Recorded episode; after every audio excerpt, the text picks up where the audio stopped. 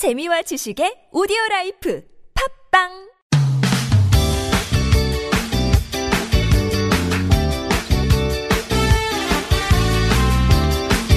인터넷을 떠다니는 수많은 정보들 속에서 세상 돌아가는 이야기 살펴봅니다. 전민기의 SNS 세상. 오늘도 빅커뮤니케이션의 전민기 팀장과 함께 얘기 나눠봅니다. 안녕하세요. 네, 반갑습니다. 전민기입니다. 네, 날씨가 많이 더우는데 이번 한 주 어땠어요?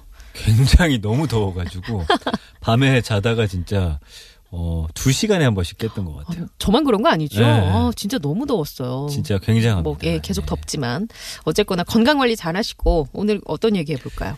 요즘 이제 먹방이 굉장히 한동안 대세였다면 네. 이걸 넘어가지고 먹학이라는 말이 등장했거든요. 먹학? 네, 그래서 먹학에 대해서 좀 이야기를 해볼까요? 먹학은 뭔가요? 먹학 배울 학자를 써서 어, 먹는 걸 배운다는 건가요? 정확합니다. 어, 이거- 먹거리 학습. 이런 거 잘할 자신이 있는데. 어, 그죠. 그래서 좋아하는 어떤 특정 네. 먹거리에 대해서 더 깊게 굉장히 전문적으로 파고드는 음. 일반인들이 많아진 거예요. 예.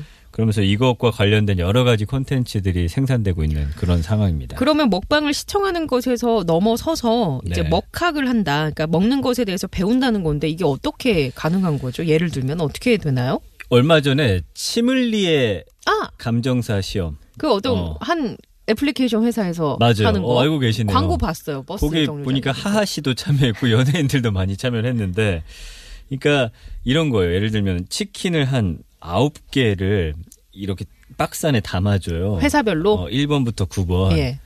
먹고 맞히는 거예요. 어디 회사에서 어, 만든 어디 회사인지 치킨인지. 맞히는 거예요. 예. 그것도 있고 그다음에 필기 시험도 있어요. 예를 들면 문제는 이런 거예요. 다음 중 프라이드 치킨의 종류가 아닌 것은 예, 뭐 이런 건데 음. 보기는 안 가져왔어요. 봤는데 사실 전 모르겠더라고요. 어 근데 저는 그거 광고 보면서 예. 아 저거 나 하면 잘할 수 있을 것 같은데. 잘하실 거예요. 예.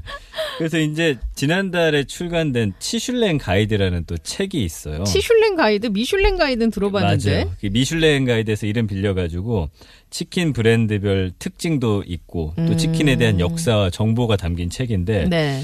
이거 시험을 주관한 그 배달앱의 이사가 그냥 재밌는 이벤트 차원에서 시험을 한번 해봤는데 음. 합격자 119명이 치킨에 대해서 정말 놀라울 만큼 해박한 정보하고 감별력을 갖고 있어서 이걸 모아가지고 이제 책으로까지 내게 됐다 이렇게 설명했어요. 네. 뭐 독자들 반응도 굉장히 뜨겁고 책이 나오자마자 2쇄 찍었고 출간 이후 12일까지 그 한 대형 문고에서 취미 실용 분야 톱 10에 이 책이 꾸준히 오를 정도로 음. 어, 의외로 뜨거운 반응을 지금 불러일으키고 있습니다. 어, 재밌네요. 음식에 대한 책이 뭐 치킨 말고 듣기로는 냉면에 대한 책도 있다고 들었는데. 올해 뭐 워낙 평양 냉면을 네, 해왔잖아요. 네, 네. 그러다 보니까 냉면을 다룬 책도 등장했어요. 그러니까 뭐 냉면의 품격이라는 책인데 특히 남북 정상회담 이후에 주목받는 평양 냉면에 대해서 집중 조명했고요.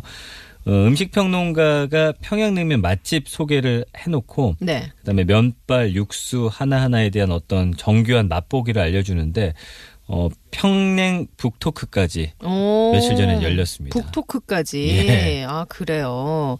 그러면 확실히 대중들의 수요가 음. 예전에 그냥 먹, 먹고 끝나는 게 아니라 아, 이제는 진짜 먹을 거에 탐닉하면서 뭔가 내가 배워야겠다라는 쪽으로 바뀐 거네요. 맞아요. 그러니까 네. 최근 음식에 대한 어떤 말씀해 주신 대로 대중들이 받아들이는 그런 어떤 수요 자체가 달라지고 있는데 네.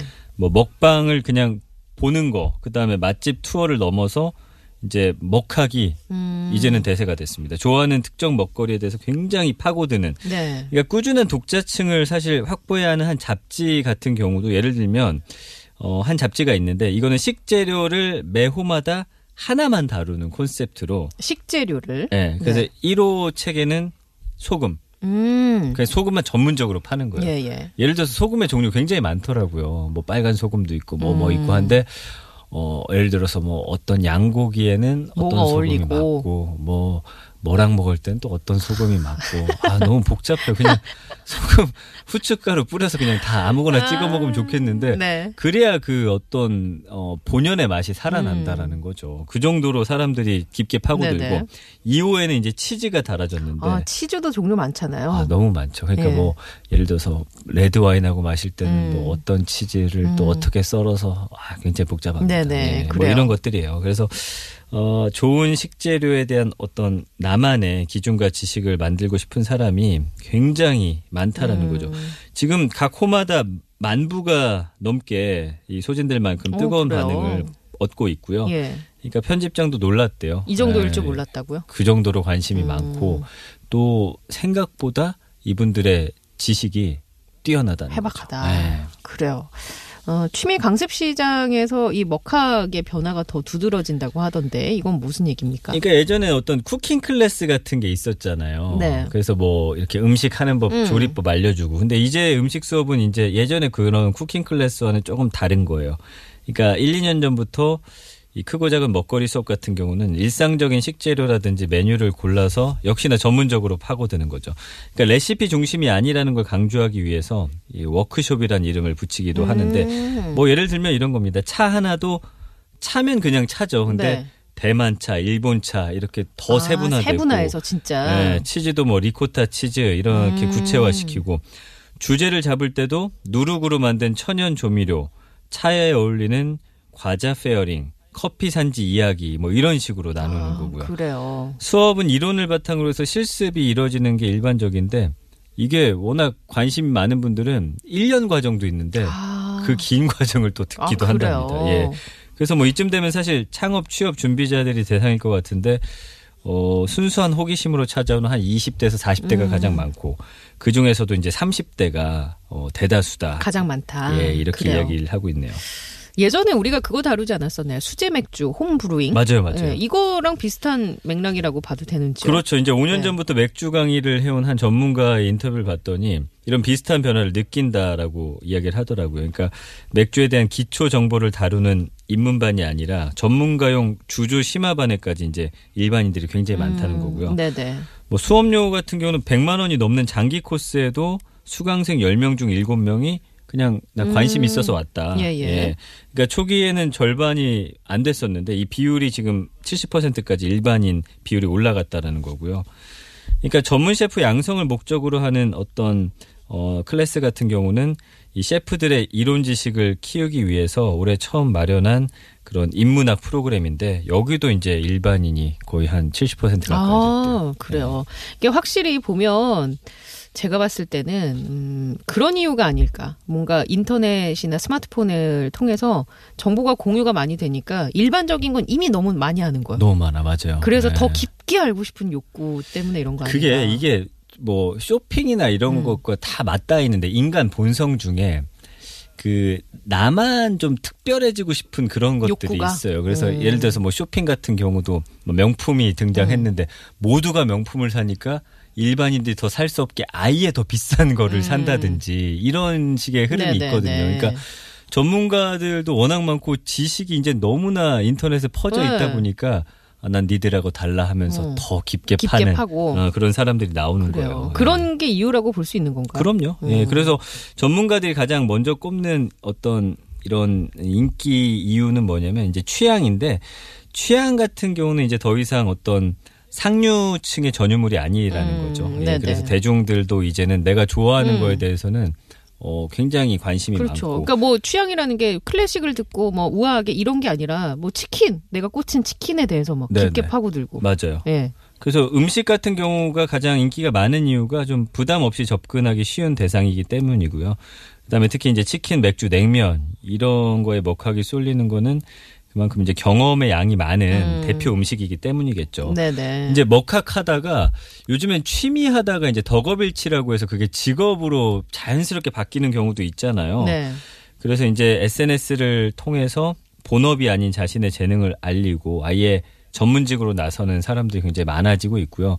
그러니까 팔로워들이 굉장히 많이 늘어나면 또 거기에 또 돈이 몰리고 음. 관심 있는 사람들이 네네. 몰리고 하다 보면 이게 또 직업으로 발전하기도 네. 하는 거고요. 그래요. 그러니까 앞서서 언급했던 치물리에 같은 경우도 이제 첫 합격자들이 이미 그 치킨 업체 신제품 개발에 음. 전문가로 참여하고 있대요. 그래요. 예, 진짜 그러니까 덕업일치가 됐네요. 그만큼 능력을 인정받는 네. 거고요. 예, 이에 평- 따라서 올해 나이에 네. 그 치물리에가 민간 자격증이 아 진짜요? 됐습니다. 아 민간 자격증. 네. 예.